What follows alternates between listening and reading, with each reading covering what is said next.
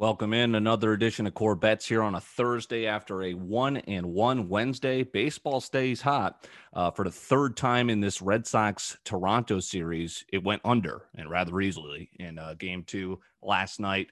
Under eight and a half, they get in with a 4 1 win for the Red Sox. I'm staying away from the final game of the series today, but I'm not staying away from baseball. Should have swept the board. My goodness, how about a 95th minute goal uh, in do or die time, how about you load up the box, not let the equalizer?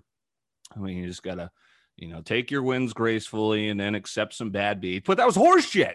Uh, anyway, on to today. Sticking with one play, we're still positive on the week thanks to baseball. Let's go to the under in Detroit as the Baltimore Orioles come today, uh, come to town tonight.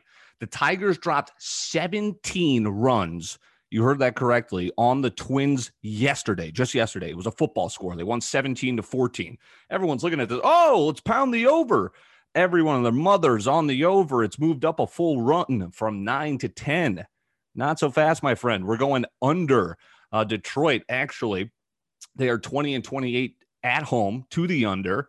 And they got Casey Mize on the hill. I think this is a classic public overreaction to 17 runs yesterday. It's a high number. Let's see if Casey Mize hurls a gem and we get this under in rather easily. That's about uh, six o'clock central first pitch, a couple of minutes, give or take after. Let's take the under, uh, under 10 in Baltimore and Detroit. That'll do it for core bets. Let's cash.